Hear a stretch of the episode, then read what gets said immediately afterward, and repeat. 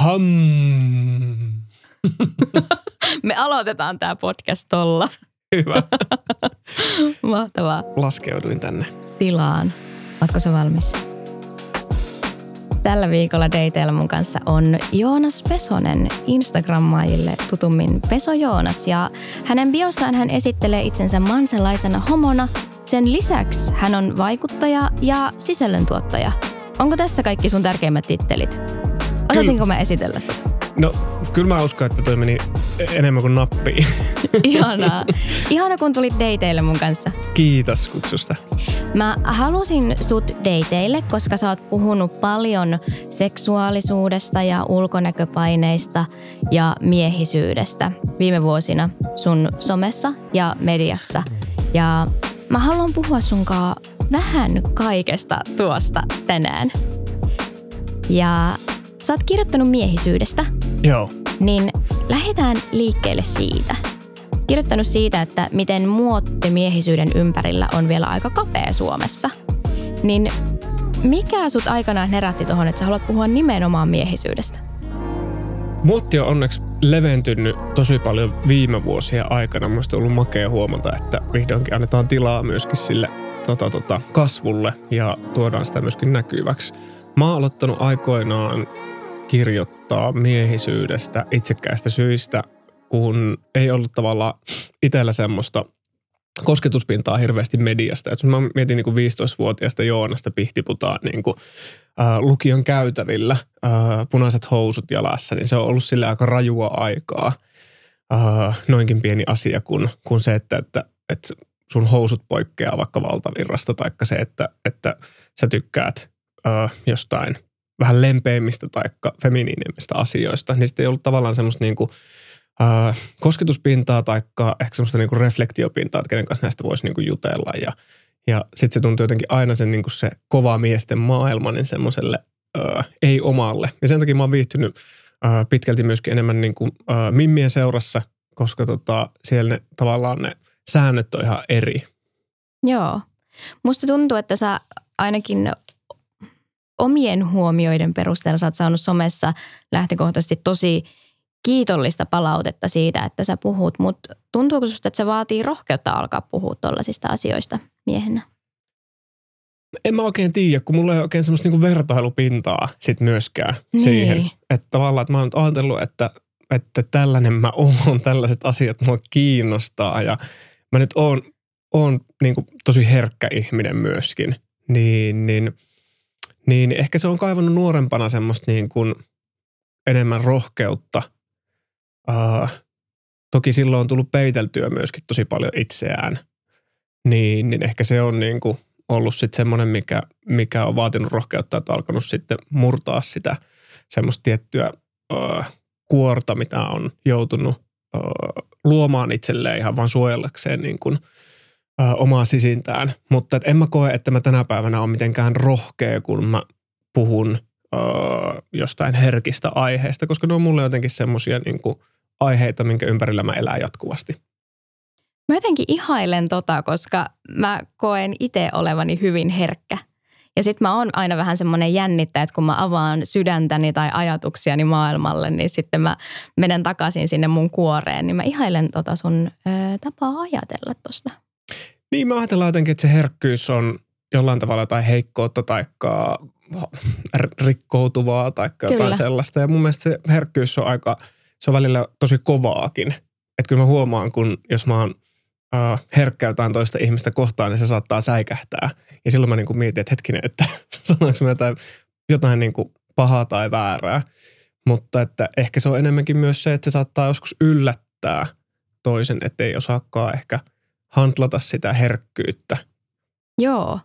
Ja kyllä toi, että sä sanoit, että herkkyys on kovaakin, niin mä samaistun tohon, koska kyllähän se vaatii siis valtavasti. Olisi paljon helpompaa olla kova ja kylmä ja tuntematta tämmöisessä, no esimerkiksi tämmöisessä maailmantilanteessa, niin se tuntee, niin se on kyllä hieno taito. Joo, ja mä näen, että kun on herkkä tai että pystyy olemaan herkkä tai pehmeä, niin se antaa myöskin sitten mahdollisuuden olla kovaan. Tavallaan mm. se, se spektri on niin kuin paljon laajempi kuin, kuin ehkä jollain tavalla – mm, mm, elää sillä koko tunteiden kirjolla, joka vaatii aika paljon sitten myöskin itseltä. Hmm. Koetko sä, että se miesten herkkyys saa näkyä tällä hetkellä jo enemmän? Saa ihan ehdottomasti näkyä enemmän. Mun mielestä se on jotenkin kiva, että puhutaan herkistä miehistäkin. Toki mä oon nyt ollut koulumaailmasta pitkään pois. Muista olisi tosi mielenkiintoista päästä jonkun 15-16-vuotiaan niin kuin sielunmaiseman kurkkaamaan, että, että, että onko vaikka koulumaailma muuttunut herkemmäksi, joka oli aika kova. Armeija oli tosi kova paikka. Voin vaan kuvitella. Öö, käydä, mutta samaan aikaan niin sielläkin on tosi paljon semmoista herkkyyttä, semmoista niin kuin veljeyttä. Hmm. Ja jotenkin sitä kaipaisi mm, myöskin niin kuin sen armeijan ulkopuolelta. Ja sitä on alkanut mun mielestä näkymään myöskin sitä semmoista, että, että, että, että ei, se, ei se ole pelkkää semmoista öö, pallien paukuttelua se armeijakaan, vaan siellä oli tosi paljon myöskin semmoisia herkkiä hetkiä. Öö, mutta ne piti ehkä osata vaan nähdä ja – niitä ei tietenkään saanut pointata eikä sanottaa ääneen silloin, mutta ehkä, ehkä tota, maailma on muuttunut jo sielläkin suunnalla, mutta että mun mielestä on tosi kivaa, että tunteilevat miehet, niin ö, ainakin omissa piireissä, niin, niin on jotenkin alkaa normalisoitumaan. Hmm. Joo, ihan varmasti. Mäkin on. Mä tunnistan ton veljeyden. Mä huomaan sitä mun ö, elämäni läheisissä miehissä. Että se on jotenkin upeeta, miten sitä näkyy koko ajan enemmän ja enemmän. Mm, Mutta jos me mietitään vielä miehen mallia mm. ja ja mä tunnistan sen, että se on muutoksessa ollut nämä viime vuodet. Mä katson tätä niin kuin todellakin ulkopuolelta. Mutta mä väitän tai oon huomannut esimerkiksi äh, tälle heterona deittaillessa, niin ne sukupuoliroolit on vielä aika kapeet – ja, ja niihin liittyy tietynlaisia odotuksia, niin kuin vaikka siitä, että miten käyttäytyä tai mitä seksissä pitää tapahtua, jos on mies ja nainen tai nainen, tai nainen ja nainen tai mies ja mies, jos nyt ajatellaan tälleen, puhutaan binäärisesti. Niin ö, ootko sä huomannut, että se miehen malli olisi vielä kapea deittaillessa tai ihmissuhteissa? Nyt mä pystyn puhumaan ehkä vaan omasta takaa. Ja jonkin verran kavereiden takaa. Kyllä mä niin näen, näen, että tota, mm, jos mä otan omasta takaa, niin sit kun, Joo, uh, siksi niin kuin, mä kysynkin, siksi mä kutsuin sut deiteille mun kanssa. näin niin kuin, uh, homon vinkkelistä, mm, jos mä nyt ihan homona heitän oman arvion, niin uh, kyllä mä sanon, että mm, meidän yhteisössä, niin, niin se malli on tosi paljon vapaampi Tavallaan, mm. että, että, että kun on kaksi miestä vastakkain, niin siinä joutuu vähän tunnustelemaan eri tavalla mm. sitä, että kun ei ole niitä annettuja rooleja. Niin ei ole sitä heteronormia, joka antaa valmiiksi sen, että kuinka käyttäytyä, Just niin näin. on pakko miettiä. Joo, ja on pakko tunnustella ja kysellä mm. ja käydä sitä keskustelua. Näin mä niinku itse olen niinku kokenut sen.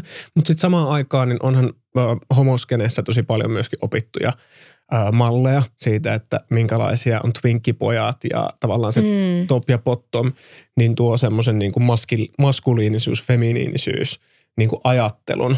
Niin, että se halutaan kuitenkin tuoda myös mm. sit siihen dynamiikkaan. Joo, ja se Joo. on mielestäni jotenkin hassua, että, äh, että, että että ollaan vapaita tietyllä tavalla siitä heteronormista, mutta sitten siellä on jonkin verran kuitenkin semmoisia niin jäänteitä siitä, että mitä tarkoittaa niin kuin feminiinisyys ja maskuliinisuus. Että silloin ne on niin kuin tosi vahvasti myöskin läsnä jossain niin kuin bottomin roolissa yleensä taikka, taikka topin roolissa, joka sitten taas poissulkee mun mielestä tosi paljon sitä, että, että, että yhtä lailla se ihminen on muutakin kuin se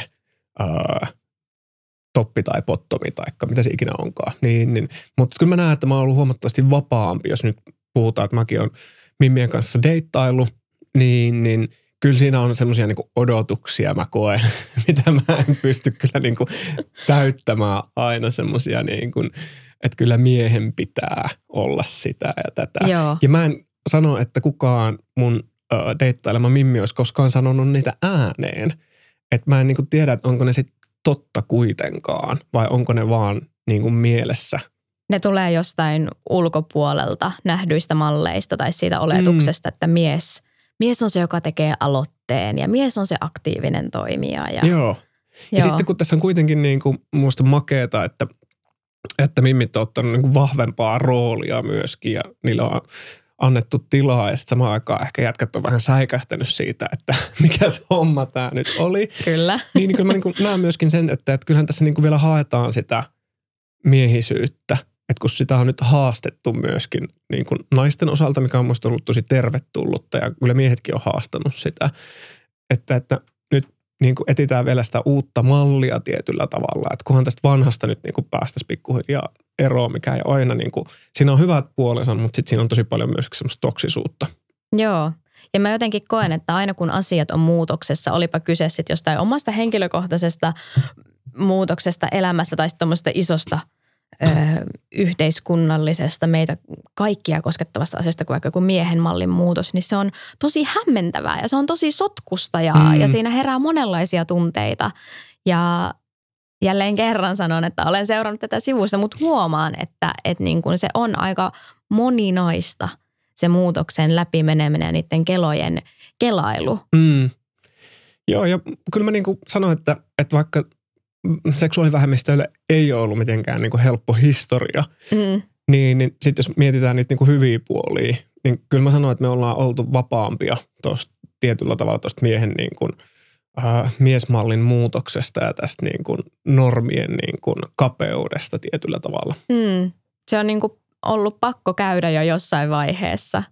Että se työ on tavallaan jo, no ei se koskaan valmista, mm. mutta tavallaan jo tehty. Niin ja mun mielestä niin kuin näkyy ihan tämmöisissä niin kuin perusasiassa, jos ajatellaan, että – että heteromaailmasta kuulee sitä, että kumman pitää laittaa vaikka Tinderissä eka viestiä miehen Joo. vai naisen, kumman pitää pyytää treffeille miehen vai naisen. Mutta sitten kun on kaksi samaa sukupuolta, niin sitten tavallaan, että sä et voi olla sille, että kumman pitää pyytää ää, treffeille, miehen vai miehen. Joo. Ja toi on hirveän energiavapauttavaa. No niin on, mielestä. Ja, ja tavallaan, että ehkä se tuo esille myöskin sen tietyllä tavalla sen turhauden, kumman pitää. Joo. Että jos musta tuntuu, että mä haluan pyytää sua treffeille, niin mä pyydän sua treffeille. Joo, ja se, on, ja se on noin yksinkertaista. Mä olin just siis, mulla tulee mieleen yksi semmoinen hetki, kun mä juttelin, mä olin Mimmi-porukassa ja me juteltiin deittailusta. Ja sitten siinä oli aivan hirveätä spekulointia siitä, että, että mulla on tällainen Tinder-match ja se ei ole laittanut mulle neljän päivän viestiä ja, ja, ja pitäisikö mun laittaa sille viestiä. Se katsoo mun storit, mutta, mutta se ei vastaile mun viestiä. Mikä homma tässä on? Sitten mä olisin, että no pitäisikö sun laittaa sille viestiä? Niin se vastaanotto oli hiljaisuus. Just. Mä oon kanssa testannut tätä parin kertaa nytten sinkku, sinkkumimmikavereiden kanssa. Ja se on jännä se hetki, kun sä et löydä, tai kun sä niin sanoit, että no mitä jos sä vaan laitat sille viestiä nyt. Ja sitten mm. siellä niin kuin vähän niin kuin lyö tyhjää ja sitten on silleen, että no, no mutta ei se nyt mene silleen. Joo. Et, et, et, en mä voi aina laittaa sille viestiä. Joo. Niin sitten on silleen, että niin, no, mm, että jostainhan tämä tulee tämä ajatuskela – että kun me päästä sen tavallaan taakse, että mistä nämä niin kuin tulee ja, ja eikö me vaan voitaisiin tehdä niin kuin musta itse asiassa tuntuu. Ja toi on hirveän kiinnostavaa ja nyt kun kerron näitä tarinoita, niin pakko sanoa myös se, että en millään tavalla ole itse täydellisesti irti kaikista ulkopuolisista vaikutuksista, jotka meidän deittailukulttuuria ja pariutumiseen vaikuttaa. Ja, ja niin kuin koen aivan valtavasti epävarmuuksia mm. ihmisiä kohdatessani. Mutta että se on tosi kiinnostavaa, että on tai että just kykenee kyseenalaistamaan sitä, että miksi me käyttäydytään niin kuin me käyttäydytään deittailun kontekstissa. Mm, just näin. Ähm, millaista muutosta sä kaipaisit deittailukulttuuriin? Mitä sä haluaisit nähdä enemmän? Mm, no sanotaanko, että mun mielestä toi teknologia on niin kuin mahdollistanut tosi monenlaisen deittailun. Uh, se on mun ollut tosi tervetullutta. Ja mä en halua missään nimessä niin alkaa demoni, demonisoimaan tai parjaamaan noita uh, erilaisia sovelluksia, mistä mm. niin seuraa haetaan. Uh, vaan enemmänkin ehkä haastaa sitä ajattelua, että varsinkin teknologiavälitteinen deittailu, niin tuntuu, että välillä ehkä unohtuu, että siellä luurin toisessa päässä on ihminen. Niin sitten jotenkin sen muistuttamista kaipaisin, että et siellä on kuitenkin se ajatteleva ja tunteva ihminen, että miten me niinku haluttaisiin, että meitä kohdellaan, niin sitten kohdeltaisiin myöskin sitä toista ihmistä siellä. Joo, Ihanasti sanottu. Mm. Ja sitten ehkä tässä kohtaa haluan myös muistuttaa siitä, että kun puhutaan just deittiäpeistä, niin on muutakin kuin Tinder. Mm, Että se deittiäppien kirjo on tällä hetkellä oikeastaan aika laaja, mm, joskin käyttäjiä Suomessa on aika vähän tai vähemmän ää, mitä Tinderissä, mutta että niin kun deittiäppejä on, niin niillä on myös tosi eri tarpeisiin joo. ja, ja että se on myös mahdollista ja Joo, ja mä näen jotenkin, että et Grinderia jotenkin dissataan tosi paljon niin kuin homo, homopiireissä. Joo. Ja äh, mun mielestä se on jotenkin tosi laiskaa semmoista niin kuin ajattelua, että, että, että otetaan niitä jo olemassa olevia fraaseja ja toistetaan niitä sit niin kuin sovelluksesta ja siitä, että, että, että kuinka seksikeskeistä se on taikka kuinka iljettäviä ihmisiä siellä on taikka että se on niin kuin joku pilaantuneen lihan lihatiski tai jotain vastaavaa, niin se on niin tosi jotenkin alentavaa ja laiskaa. Mä oon ihmetellyt tota myös. Mutta sitten mä oon myöskin ehkä ymmärtänyt sitä, että, että, että sit pitää niinku muistaa se historia niinku omassa yhteisössä. Mm. Että et siellä on niinku tosi paljon ehkä semmoista niinku sisäistettyä mm, homofobiaa. Mm. Mm. Sitten siihen liittyy totta kai edelleen uh, meidän yhteiskunnassa se kasvojen menettäminen. Uh, ei haluta olla omilla kasvoilla, mutta myöskin sitten se, että s- seksin hakeminen tuntuu oleva niin kuin jollain tavalla vaarallista edelleen. Tai että semmoinen niin kuin yliseksuaalisuus, Joo. ei, ei tarvitse puhua yliseksuaalisuudesta, vaan niin kuin Seksuaalisuus, seksuaalisuudesta. kyllä. niin. Ja musta tuntuu, että toi on ihan kaikkien taakka. Mm. Niin sitten jotenkin tuntuu tosi harmilliselle, että unohtuu, että, että, että ihmiset on eri intresseillä myöskin Joo. niin kuin liikenteessä. Että se, että jos sä haet niin kuin elämässä rakkautta tai jotain tietyn tyyppistä ö, seksikumppania, niin se ei tarkoita sitä, että kaikki siellä kanavalla on. Et itsehän me luodaan myöskin sitä ilmapiiriä. Sinne ei se sovellus ole ainut, joka sitä siellä luo ja tekee. Niin. Ja musta tuntuu, että ihmisillä on jotenkin vielä vaikea hahmottaa se, että meillä on tosi eri tarpeita deittailulle. Ja että yhdellä ihmisellä voi olla elämä, elämän aikana eri tarpeita deittailulle. Mm. Että jos joku hakee vaan sitä panokaveria tai friends with benefits ee, tyyppistä ratkaisua, niin eihän, eihän se ole lainkaan vähemmän arvokasta siinä deittailussa, vaan ihminen saa nimenomaan hakea just sitä, mitä mm. se Mm. hakee. Ja se ei tee siitä ihmisestä pahaa. Et mä huomaan ö, paljon sitä, että, että jotenkin kritisoidaan niitä ihmisiä, jotka hakee vaan seksiä deittisovelluksista. Mutta kyllähän niinkin saa tehdä.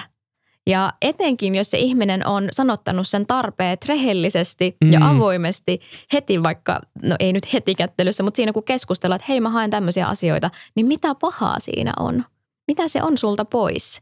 Koska eikö se just, jos sulla on sitten eri tarpeet, jos sä haet sitä elämäsi rakkautta sieltä sovelluksista, niin se, että se ihminen kertoo, mitä se hakee, Mm. sä oivallat, että se ei vastaa sun tarpeita, niin sehän vaan nopeuttaa teidän molempien prosessia Just siinä, että te näin. pääsette sen ihmisen luo, joka on se oikea match. Niin ehkä siinä on semmoinen tietty pettymyksen tuleminen, että, että haluaisi, että tämä ihminen tarjoaisi mulle jotain. Mm. Mutta mä oon tosta täysin samaa mieltä mm, sun kanssa ja mun mielestä jotenkin siistiä, että vaikka Grinderi sovelluksena jo ohjaa tuohon suuntaan, että et, et, et, et se sanottaa sulle tommosia asioita, että sä voit niinku itse laittaa sinne, että mitä sä niinku haet. Joo. Ja jos mä mietin itteeni vaikka parikymppisenä, niin en mä olisi ikinä niinku ehkä uskaltanut tai osannut ajatella, että totta, että, että munhan täytyy sanottaa ääneen siis sitä, että mitä mä haen. Ja eihän seksiä voinut vaan hakea silloin, vaan totta kai piti tähdätä tavallaan niin kuin semmoiseen niin kuin vankkaan parisuhteeseen, joka kestää kaikki ylä- ja alamäät ja happily ever after. voittaa aina lopulta. Näin. Niin mun on ollut siistiä myöskin, että, että kyllä noin niin kuin sovellukset niin on opettanut myöskin meille tosi paljon. Varsinkin siis ihmisille, ketä ei oikein koskaan opetettu deittailun pariin. Eihän meillä niin kuin käsitellä vaikka mun aikana ainakaan deittailua niin kuin koulussa, että mitä se tarkoittaa, miten tavallaan luoda ne omat tarpeet ja halut ja ennen kaikkea sitten ne rajat myöskin sille, että ei vaan lähde siihen, että, että hinnalla millä hyvänsä, varsinkin jossain homopiireissä, niin jos ajatellaan 2010-lukua, niin onhan se ollut niin kuin makeeta, että, että saa edes jos jonkun seuralaisen niin kuin jonnekin, koska on ollut aika yksin kuitenkin. Ei ole tiennyt tavallaan sitä, että kuinka paljon vaikka samanhenkisiä tai meikäläisiä on niin kuin kadulla tulee vastaan, koska kaikki on ollut piilotettua kuitenkin. Niin, niin kyllä mä näen noissa deittisovelluksissa niin kuin tosi paljon niin kuin ainakin omassa yhteisössä niin, niin kuin hyvää myöskin, että se on tullut näkyväksi, että aa, että täällä on muitakin tässäkin kaupungissa. Miltä se tuntuu, kun tollaiset asiat tulee näkyväksi? No kyllähän sen tulee semmoinen niin kuin olo, että ei ole yksin. Mm. mussa ei olekaan ehkä vikaa, joka on ollut siis ihan niin. hirveä ajatella joskus, että, uh, että, että ei munlaiselle löydy koskaan seuraa. Ja sitten kun uh, itsekin on deittaillut mimmeä kyllä, ja sitten kun on luotu semmoista niin kuin mantraa mulle, että kyllähän ton näköinen niin kuin, ää, jätkä saa seuraa ihan milloin. Että sulla on varmaan jonoksi asti niin kuin panokavereita. Niin sitten silleen niin kuin, ei itse asiassa ole, kun mä oon niin kuin ainut Apua. kaltaiseni. niin. niin. Niin on se ollut silleen niin kuin, tosi jotenkin semmoista niin kuin, ää, voimaannuttavaa huomata, että totta, täällähän on niin kuin muitakin.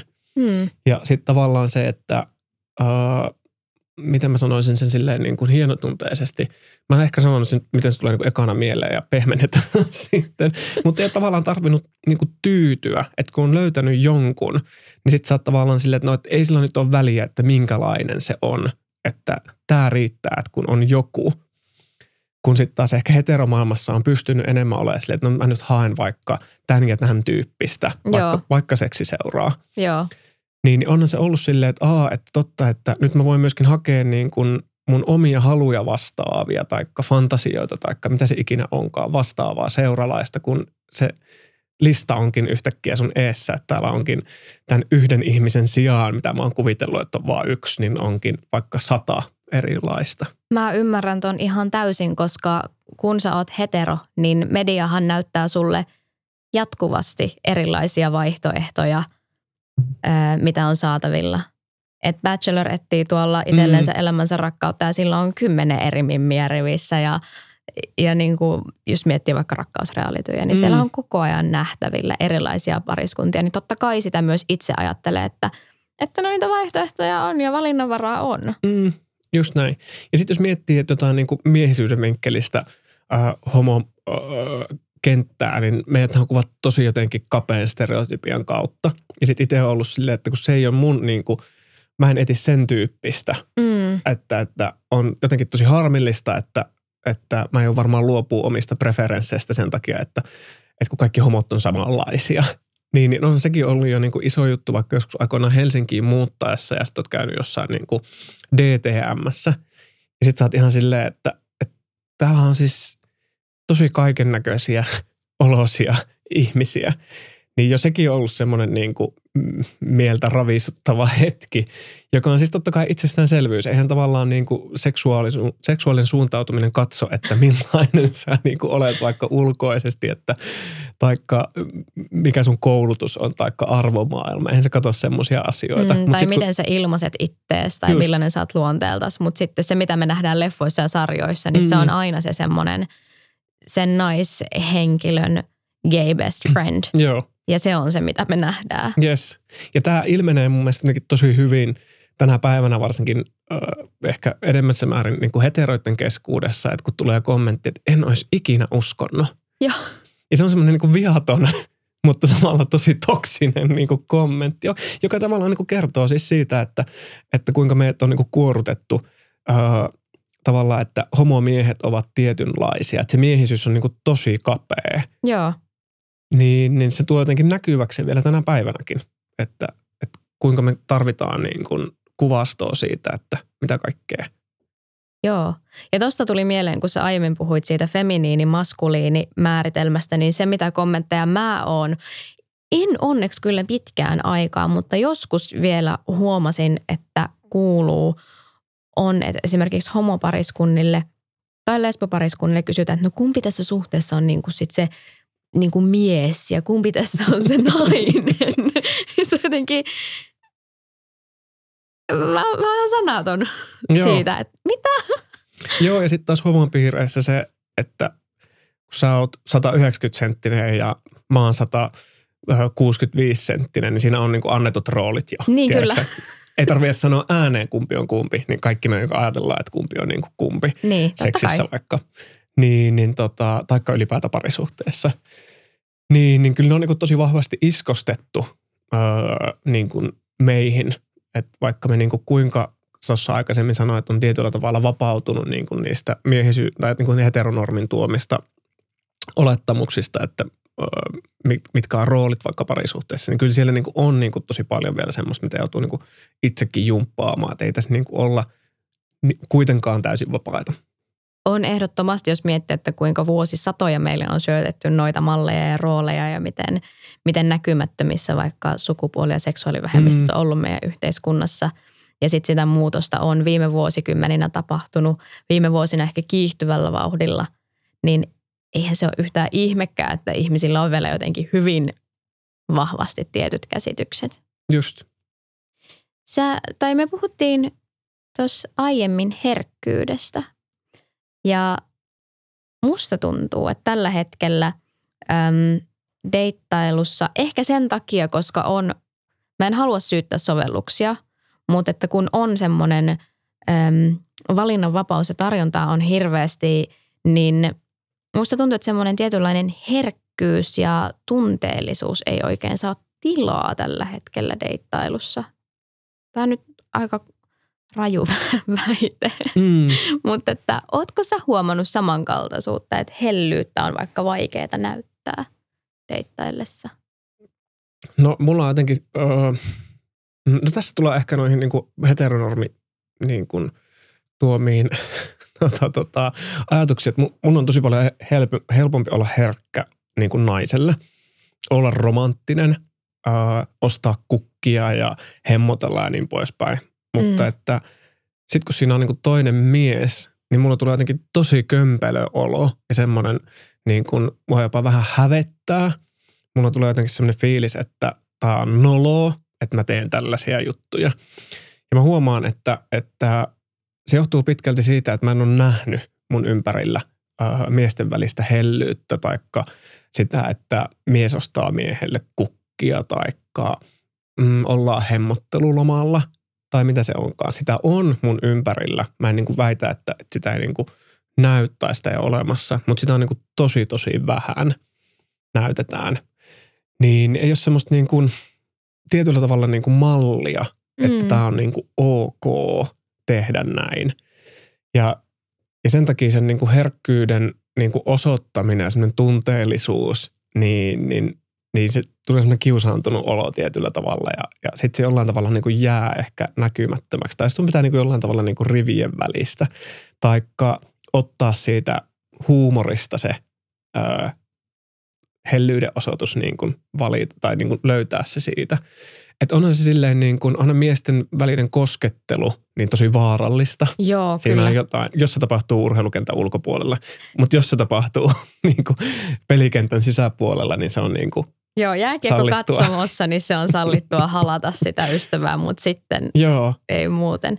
Tästä muuten pakko vinkata äm, kuulijoille Himokastin jakso, jos ei ole vielä kuunnellut. Nimi taisi olla miehen seksuaalisoitu kosketus. mm, Käsittelee tätä, pakko vinkata tämmöinen suositus tähän väliin. Otan koska jakso, tuon. joo, jakso oli tosi hyvä ja puhuu nimenomaan just tästä, miten, miten miesten välillä ei ole kosketuskulttuuria. Joo, ja se on tosi, tai mm, sanotaanko, että esimerkiksi armeijassa meillä oli tietyllä tavalla. Mm. Ja se oli mulle jotenkin semmoista niin kuin, mm, mielenkiintoista aikaa, että, että se oli niin kuin ensimmäisiä kertoja, toki pelikentällä, kun on pelannut niin kuin, ö, pitkän ajan joukkojen lajeja, niin siellä se on niin kuin opittua. Mutta jotenkin sitten semmoisessa niin tosi maskuliinisessa ympäristössä, tiedätkö, kun pitää pakkasilla lämmittää itseään tai toista, niin sitten yhtäkkiä ollaankin niin kuin tiiviisti yhdessä ilman, että, että siinä on niin kuin mitään seksuaalista, eikä tietenkään ollutkaan, mutta Mm. että, että yhtäkkiä se kosketus olikin jotenkin niin luonnollista ja tärkeää toisille. Niin se oli jotenkin semmoinen, että okei, tämä voi olla, tämä voi olla jotain muutakin kuin homojen hommaa. niin kuin, ja, ja jotenkin tuosta nyt on jo 13 vuotta tuosta hetkestä, mutta aika vähän sitä edelleen näkyy. Ja sitten kun sitä näkyy, niin sitten se pointataan. Että mäkin, öö, tota, tota, jos kuljen käsi kädessä vaikka kadulla taikka ollaan yökerhossa lähekkäin taikka katsotaan toisia taikka mitä ikinä se onkaan, niin, niin mä huomaan, että, että sitten se kerää katseita ja semmoista ihailua ja sitten tullaan erikseen sanoa, että kun te olette jotenkin niin söpöjä ja ihania, mm. niin se on ainakin mulle semmoinen merkki, Tai että... rohkeita. Niin, Joo. niin sitten tulee heti semmoinen, niin kuin, että aah, okei, että tässä on jotain outoa, että tässä on jotain normaalista poikkeavaa. Ja toi on taas semmoinen viaton kommentti. Mm. Joo, siinä Mitä- ajatellaan tosi paljon hyvää. Joo, Mut mutta sit ei unohdat- ymmärretä sitä, että oikeastaan tässä mä nyt toiseutan sinut. Just. Että tämä on jotenkin normista poikkeavaa. Just näin. Ja se on niin kuin, äh, joka kerta niin mulle semmoinen niin kuin hetki, että, että, että okei, että, että tässä on tosiaan jotain pila, pielessä tai jotain vastaavaa. Että, että me ollaan niin kuin tosi vaiheessa vielä sen kanssa, että, että mitä on vaikka niin kuin kahden homoon romanttinen kosketus. Saatika sitten se, että, että, kaksi kaverusta vaikka kävelisi käsi kädessä, jota tapahtuu muissa kulttuureissa. Ja se on niin kuin vaan niin kuin ystävyyden osoitus, taikka se, että tota, tota, veljekset kävelee käsi kädessä, taikka kaulailee. Mm.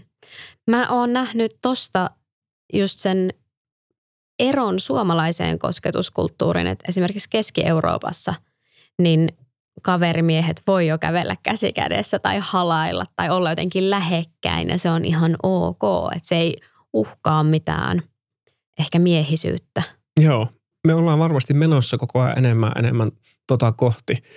Uh, katsotaan, ehkä mä sitten tota, tota vanhain kodissa niin pystyn kavereiden kanssa kävelemään käsi kädessä ilman, että siinä on mitään sellaista niin kuin pelottavaa tai jotain vastaavaa. Mutta kyllä mä jotenkin kaipaisin myöskin, että tähän nyt niin puhutaan niin kuin fyysisestä niin kuin, niin kuin hellyyden osoittamisesta, mm. niin kyllä mä kaipaisin niin kuin myöskin sitä, että, että tulisi vaikka joku kotimainen draama, missä neliviisikymppiset miehet vaikka avautuisi toisilleen. Mm. Ja toi ikä on muuten kiinnostavaa, Mm, kun nostit sen tuohon, koska jotenkin musta tuntuu, että tämmöinen seksuaalinen vapautuminen ja voimaantuminen ja sukupuoliroolien rikkominen, niin se tapahtuu nuorten hahmojen kautta mm. tällä hetkellä. turvallista. Se on turvallista. Nuoret on radikaaleja, mutta entä sitten ne ihmiset, jotka on ollut vuosikymmeniä Mm. mm. vailla sitä mallia Just. ja eläneet kuitenkin täällä. Ja tietyllä tavalla semmoista niin hyväksyntää. Mm. Ja tässä tullaan, niin kuin mä aina plaastaa mun ystävillekin niin kuin median representaatiosta. Se on niin kuin älyttömän suuri niin kuin merkitys. Sitä ei itse huomaa, jos sä tavallaan löydät itsesi sieltä mediasta. Siis Joonas, mun on pakko sanoa tähän väliin, että mä meinasin laittaa tänne kysymyksen tästä aiheesta, mutta sitten mä olin sille, että ei mun tarvii. Me kuitenkin päästään tähän hänen kanssaan. Kerro. Tämä on, niinku, tää on niinku tosi tärkeä aihe itselle ja sen takia mä niinku olen päättänyt, että mä teen julkista vaikka öö, julkista työtä sosiaalisessa mediassa. Tuo julki vaikka mun öö, rakkauselämää taikka tunteita.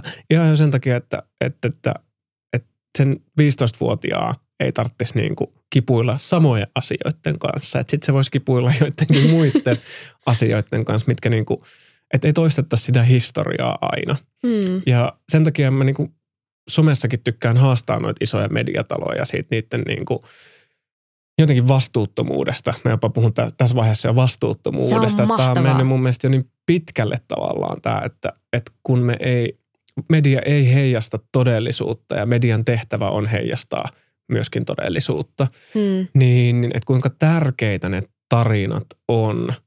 Että et okei, sosiaalinen media on tuonut sen näkyväksi, että ei ole yksin, mutta että kyllä moni meistä on edelleen yksin. Ja mä väitän, että mitä tulee tuommoisen niin 56-vuotiaan miehen niin kuin maailmaan, ää, vaikka ää, herkkänä ää, homomiehenä, joka kaipaisi vaikka hellyyden osoituksia, lempeyttä, niin se on aika radikaali ajatus, että meillä mediassa näkyisi semmoista kuvastoa.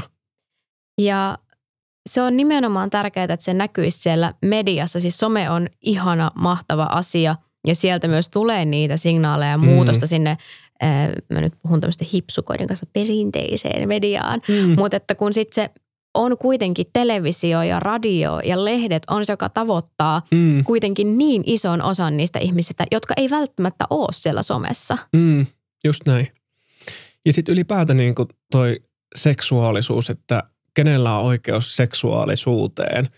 Että jos mä niin kuin nostin tuossa 60-vuotiaan niin kuin, tota, tota, miehen, niin, niin sitten meillä on niin kuin iso kasa vaikka niin kuin, Uh, mun mielestä Sex Educationissa uh, huomasin, kuinka munkin teki vaikeaa jollain tavalla niin kuin, uh, olla tunteitteni kanssa, kun tuotiin vammaisen ihmisen, uh, pyörätuolissa olevan ihmisen seksuaalisuus ja tavallaan semmoinen niin kuin kova ote niin kuin Mm. vasten kasvoja. Sitten mä olin ihan silleen, niin kuin, että, että miksi tämä on jotenkin näin hankalaa, mutta että, että se on täysin piilossa ja peitetty niin kuin asia ollut, niin kuin, tai on meidän yhteiskunnassa, niin, niin se, että tuommoisella yhdellä TV-ohjelmalla voi olla niin kuin tosi isoja vaikutuksia. Jo pelkästään sillä, että se tuo näkyväksi jotain asioita, mutta sitten se laittaa niin kuin ihmisissä semmoisen kelaan, että, että, että miksi mä ajattelen näin. Joo. Siis Sex Education on ihana sarja. Mä oon tota, mä katon sitä nyt toista kertaa läpi. Mm. Tällä kertaa mä katon sitä yhden mun ystävän kanssa ja se on ihan mahtavaa, että kun sitä katsoo toisen ihmisen kanssa, niin sitten tulee keskusteltua ja reflektoitua niitä kaikkia teemoja ja asioita ja malleja, Mm. mitä sieltä nousee esiin. Joo. Ja siinä on mun mielestä se hahmo, se ö, kova homo jäbä. Mä en muista sen nimeä. Adam, Just. Niin mun mielestä se on niin kuin, se on mahtava Se on- hahmo. monin paikoin jotenkin itsen löytää siitä tavallaan sen, että pitää olla kova Joo, ja puolustautua jatkuvasti. Ja sitten sit kun se herkkyys pääsee jollain tavalla niin kuin esiin, sen annetaan tulla esiin. Äh, Mielestäni on niin tärkeää niin ymmärtää se, että, että se vastuu ei ole sillä yksilöllä aina, vaan se on myöskin sen yhteisön tehtävä antaa sitä Kyllä. niin kuin tilaa, turvallista tilaa. Niin mun mielestä se on jotenkin mahtavaa, miten se sen mielitiettynsä kanssa yhtäkkiä pystyykin olemaan niin kuin herkkä ja se, että, että se takertelee niiden sanojen kanssa, niin mä löydän itseni siitä tosi paljon. Joo. Ja se, missä se sarja on mun mielestä onnistunut, on just, että, että ne on tosi kokonaisia hahmoja. Ne on ihmisiä, ne on Mm. monimutkaisia. Että ne ei nimenomaan ole vaan niitä stereotyyppejä, että homot on tällaisia mm. ja heterot on tällaisia. Ja, et, et se on jotenkin upeata, miten, miten hienoja ne hahmot on ja esittää just tuommoisten asioiden kompleksisuuden. Mm, just näin. Et sitä toivoisi enemmän just mediaan, että nähtäisiin tollaisia hahmoja, nähtäisiin ihmisiä puhumassa asioista. Ja mä nyt kerron sulle mun tämmöisen suuren haaveen ja fantasian, Yes. että kun mä valmistun seksuaalikasvattajaksi, niin mun suurin fantasia olisi siis seksuaalikasvattaa Suomen toimittajat. Mm, Että ne tulisi tietoiseksi siitä, että, että mistä lähtökohdista ne vaikka otsikoi asioita ja miten ne otsikoi asioita, mitä sanoja ne valitsee sinne, mikä se näkökulma on, miten vaikka naisen seksuaalisuudesta puhutaan tai miten homoista puhutaan, miten sukupuoli vähemmistöstä puhutaan, mitä on tarpeellista mainita jutussa mm. ja mitä, mitä voi ja täytyy jättää pois, jotta se on sensitiivistä. mm. Niin mä haluaisin, mä haluaisin seksuaalikasvattaa Suomen toimittajat. Siinä onkin. Siinä on hommaa. Tota, siellä on paljon hyviä toimittajia, ää, jotka tekee jo sitä työtä. Kyllä. Ja mä jotenkin haluaisin niitä nimenomaan niin kuin korostaa, jotta tavallaan se muutos menisi niin kuin sitä suuntaan. Niin toi on tosi tärkeä ää, tulokulma myöskin median kentälle, että Mm. antaa niitä työkaluja, koska tota, harva tekee sitä millään tavalla niin kuin tahallaan. pahuuttaan Niin, niin, nimenomaan, nimenomaan. vaan se on nimenomaan tiedon puutetta. Ja kun itsekin olen toimittajana seurannut sitä, Mm, niin ei se nimenomaan, se ei ole pahuutta, se ei ole ilkeyttä, mutta se on sitä, että me ollaan ikäluokkina jääty vaille tietoa. Mm. just näin. Ja sitten se näkyy esimerkiksi tällä tavalla. Just näin. Mutta joo, ehkä jonain päivänä, ehkä jonain päivänä Suomen toimittajakenttä, nyt jos joku journalistiliitto kuuntelee, niin ottakaa nimi muistiin. Ehkä te haluatte multa seksuaalikasvatusluentoja. Ottakaa. Jep. Mm, me puhuttiin hellyydestä ja herkkyydestä ja sitten me päädyttiin jotenkin mediaan. Kyllä. Niin palataan sinne hellyyteen ja herkkyyteen. Niin kun sä sanoit, että se on ollut sulle haastavaa näyttää sitä, mm. Mm. niin miten sä oot sitten rohjennut näyttää hellyyttä, herkkyyttä? No siis sehän on semmoista niinku ko- kömpelöä niinku menemistä. Mä jotenkin, mä niinku naurattaa itseänikin aina, kun yrittää olla hellä tai osoittaa jotain tosi herkkää niinku tunnetta ihmiselle ketä niin kuin välität, niin siinä on hirveät panokset ensinnäkin. On, kyllä. Ja sitten se, niin kuin se nolostumisen ja se kiusaantumisen tunne. Ja sitten mä niin kuin jotenkin huomaan, että, että, että että mun mielessä se asia menee ihan jotenkin toisella tavalla kuin se sitten käytännössä on. Jos mä saatan niin tunnin päästä olla silleen, että aah, miksi mä saan sitä sanaa suusta. Että sitten jotenkin niin huomaa sen, että, että, että, että ne asiat ei mene todellakaan niin kuin ne niin kuin menee niin kuin mielessä, mutta että jotenkin mä oon niin kuin fiiliksissä niin kuitenkin sit siitä, että, uh, että sitä tulee sitten niin kuin reflektoitua. Joo. Ja sitten silleen niin kuin, okei, okay, ensi kerralla mä teen toisin. Taikka sitten mä oon, saatan tehdä tosi paljon tänä päivänä myöskin sitä, että mä sanon ääneen, että mm, mä oon nyt tosi kömpelö, mä en oikein tiedä, että miten tämän niin kuin pitäisi niin kuin ehkä muotoilla oikein, mutta, mutta että näin ja näin ja näin, sä oot tällainen. Ja sitten se niin kuin tulee niin kuin, sitä voi niin kuin yhdessä alkaa myöskin keskustella siitä semmoista tietyllä tavalla siitä niin kuin jännityksen tuomasta kömpelyydestä. Ja mun mielestä se on vaan niin kuin, se on ihmisyyttä tavallaan, että jostain me on lähettävä niin kuin liikenteeseen. Että mä en, mä en ole mikään niin kuin Shakespeare, että mä osaisin jollain tavalla niin kuin sanottaa niitä jollain ihanan runollisesti, mistä puolet, puoliakaan itsekään välttämättä tajuaisi. Mutta että, mutta että se on tietyllä tavalla sellainen prosessi. Ja sitten se on totta kai aina uutta eri ihmisen kanssa.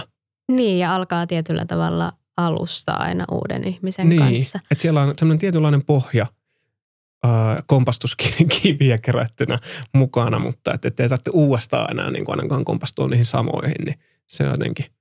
Sä sanotit ton jotenkin tosi ihanasti, koska mä tunnistan itse ton ilmiön, mitä on jotenkin välillä ihan 15-vuotiaana. Tiedätkö niiden tunteiden kanssa, että ää, ää, lähdenkö karkuun vai kirjoitanko lapulle vai mikä homma. Niin just toi, että miten upeaa on, että sä uskallat toiselle ihmiselle sanoa, että hei, mä oon nyt mä nyt hapuilen tässä tosi paljon, mutta että mä nyt kurkotan kuitenkin sua mm. kohti.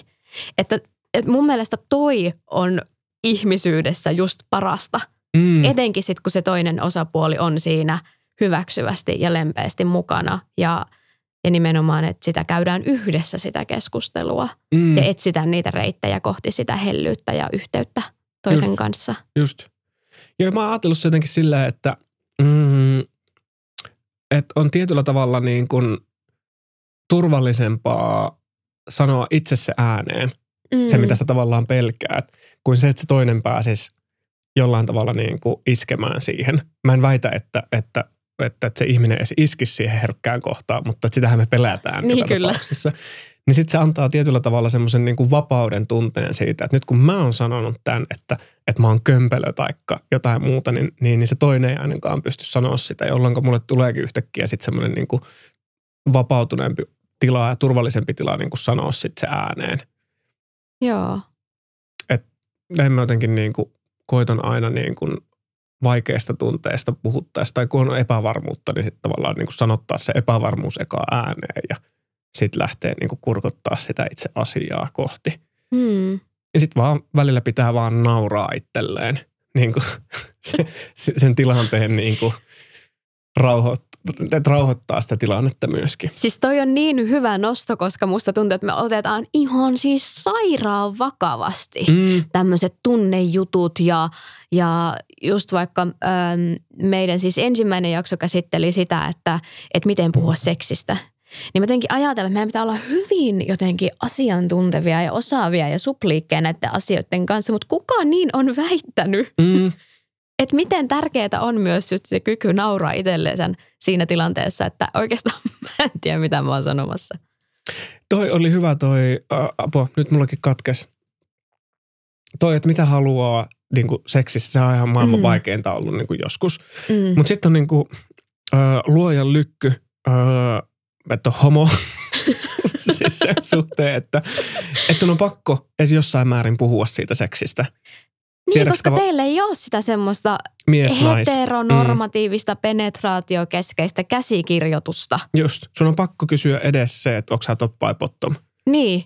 Ja sitten kun se keskustelu on avattu, niin mm. sitten siinä yhtäkkiä onkin tilaa kysellä vähän kaikkea muutakin. Just näin. Ja se on ollut niin kuin, äh, niin kuin tosi jotenkin semmoista niin kuin vapauttavaa, että, että, että, että, että seksistä voi myös puhua ääneen. Että se ei ole sellainen asia, että se otetaan jostain ja sitten koitetaan niin kuin vähän sohia ja tehdä silleen ja tälleen ja sitten ei niin kuin puhuta ja ollaan molemmat hiljaa ja ehkä vähän olostuneita, että mitä sitä tapahtukaan. Niin se on ollut tavallaan askel siihen seksistä puhumiseen, että on pitänyt jollain tavalla niin kuin kysyä niitä referenssejä, preferenssejä siis sen suhteen, että, että mistä sä tykkäät. Et ehkä tämä voi olla niin kuin heteroillekin semmoinen, että, että ootko sä top vai bottom, niin kuin kysymyksenä, että tykkäätkö ottaa vai antaa. Mm. Ja siitä lähtee tavallaan luomaan sitä keskusteluyhteyttä sitten myöskin. Toi oli hyvä ensimmäinen vinkki, että miten avata keskustelu seksistä. Ja jos nyt oot päätynyt dateille ensimmäistä kertaa ja kiinnostaa aihe syvemmin, niin tämän kauden ensimmäinen jakso sukeltaa juuri tähän aiheeseen. Siellä on esimerkiksi mun semmoinen toimittajan kyselylista siinä, että mitä kaikkea voi kysyä, jos ei itse tiedä, että mitä kysyä. Mm. Mielenkiintoista. Joo. Kuuntelen kanssa. Se tuli, kun mä vähän tulistuin ja innostuin tästä aiheesta niin sille lennosta, niin en voi sanoa, että se olisi aukoton tai täydellinen, mutta jonkinlainen kehikko, millä pääsee alkuun. Joo, itse kanssa niin olisi kaivannut tuommoisia kehikoita, siis siitä, että kuinka puhua tunteista. Joo. Kuinka puhua seksistä. Öö, miten ottaa haastavat aiheet niin kuin esille. Et, et mäkin tykkään tosi paljon sitten niin kuin suhteessa käyttää vaikka jotain erilaisia mm, työkaluja, jos näin nyt voi niin kuin sanoa, mutta jotain siis kortteja tai kolme kysymystä ihan mistä tahansa tyyppisesti ja sunkin pitää vastata niihin samoihin kysymyksiin. Että et, et on tavallaan joku semmoinen muoto sille keskustelulle ja se on ollut jotenkin itselle semmoinen salliva asia, että nyt me voidaan niin kuin vähän leikkimielisesti keskustella vaikka, ää, mistä sä tykkäät seksistä tai taikka mitä se ikinä onkaan. Joo, tuommoiset työkalut ja kehikot luo turvaa sille, että voidaan puhua tästä. Jos on kyseessä vaikka just joku sovellus tai kortit, mm. niin sitten se kysymys tulee tavallaan vähän ulkopuolelta. Mm. Että se ei ole kysymys sulta, mutta kuitenkin sä saat siitä sitä informaatiota, mitä tarvii toisesta. Et niin kuin, mun mielestä kaikki tuommoiset työkalut, mitkä mahdollistaa keskustelun ja avaa sitä keskustelua – on tosi hyviä, koska sitten kun niitä on käytetty ja se keskustelu on aloitettu, niin se on paljon helpompaa myös ilman niitä mm. työkaluja. Just.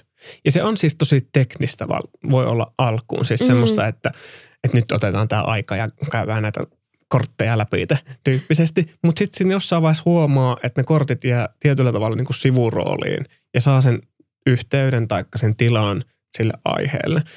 Et itse ollut tosi vahva myöskin niin kuin ennakkoluuloja tämmöisiä kohtaa, mutta sitten jossain vaiheessa huomannut, että totta, että nehän on niin kuin hyviä kickstartereita niin kuin mm. sitten. Ja se voi olla myös tosi romanttista. Mä nimittäin tilasin sellaiset We Are Not Really Strangers-kortit. Mm. Se on semmoinen nyt hyvin ison hypen jenkeissä saanut tämmöinen korttipeli, että millä tutustutaan toiseen. Niin sitten mä ehdotin mun deitille, että hei, pelataanko tätä? Ja sitten mm. molemmat oli jotenkin ihan sille tosi jännittyneenä siitä, että no mitä täältä kysymyksiä tulee. Ja ja että miten tämä tulee menemään. Se oli ihan superromanttista. Että sen ei myöskään tarvitse olla teknistä. Just. Joo, mä veikkaan, että, että, että se vaatii tutustumista nimenomaan. Mm. Niin sitten sä tavallaan ymmärrät sen, että mitä muuta se on kuin ne kortit. Jep. Niin tälleen kerrottunahan se voi kuulostaa tosi mm, tekniseltä ja just. tylsältä, että ei saa että varmaan mitä korttipeliä alaa pelaamaan. Joo, joo. Ja ota aikaa tunteista puhumiselle.